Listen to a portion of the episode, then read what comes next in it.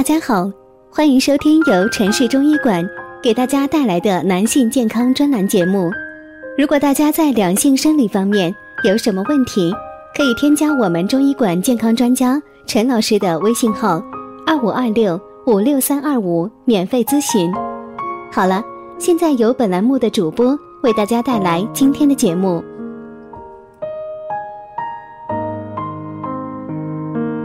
我们这一讲的题目是啊，中医告诉你，体质虚寒的人反而不适宜吃羊肉。秋天天气一冷啊，人们就开始想吃羊肉了，而且借助了养生的原因暖身，因为羊肉是温性的，可以改变寒性体质。其实啊，这句话只说对了一半，羊肉是温热的不假，但是。体质虚寒的人，真的能把温热的羊肉转化为自己的热量，从而改变虚寒吗？绝对不是，因为人体质的改变不能够仅仅靠吃，吃的食物只是提供了燃料，身体有没有利用燃料使之产生能量的能力，则另当别论了。特别是原本就瘦削、虚寒的人。这也是为什么中医对这种人多以迷粥调养为主，而从来没有让他们多喝肉汤的原因。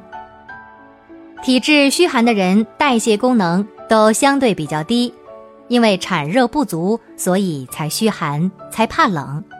这个时候啊，中医会用到羊肉等动物类食物来补养，中医称之为血肉有情之品。因为动物性食物含有丰富的铁，这个铁比菠菜、大枣中的植物性铁吸收率要高很多。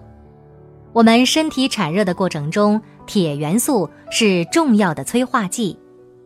过去呀，动物性食物吃的很少，催化剂也就少，催化能量产生的能力自然就低。这也是为什么老外在冬天也敢穿短袖 T 恤。而我们的祖辈永远是厚厚的棉袄。如果从食物供应上说，确实和我们吃肉少是有关系的。但是啊，足量吃肉解决的也只是铁这个催化剂的供应问题。因为既然是催化剂，就要适量。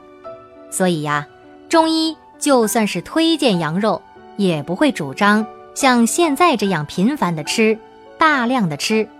更重要的是啊，如果我们把羊肉比作燃料的话，中国人的身体，特别是虚寒者，往往不具备让燃料燃烧的炉子，或者说燃烧场。我们吃的食物最终都要转化为热量，为身体所用。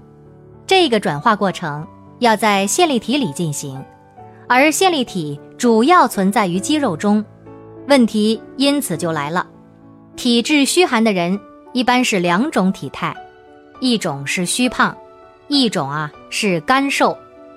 他们的共同特点呢都是怕冷，原因就是无论虚胖还是干瘦，他们的肌肉体量都是不足的，肌肉不足，线粒体的数量自然就少。好了，今天的节目就到这里了。对于我们讲的还不够清楚的地方。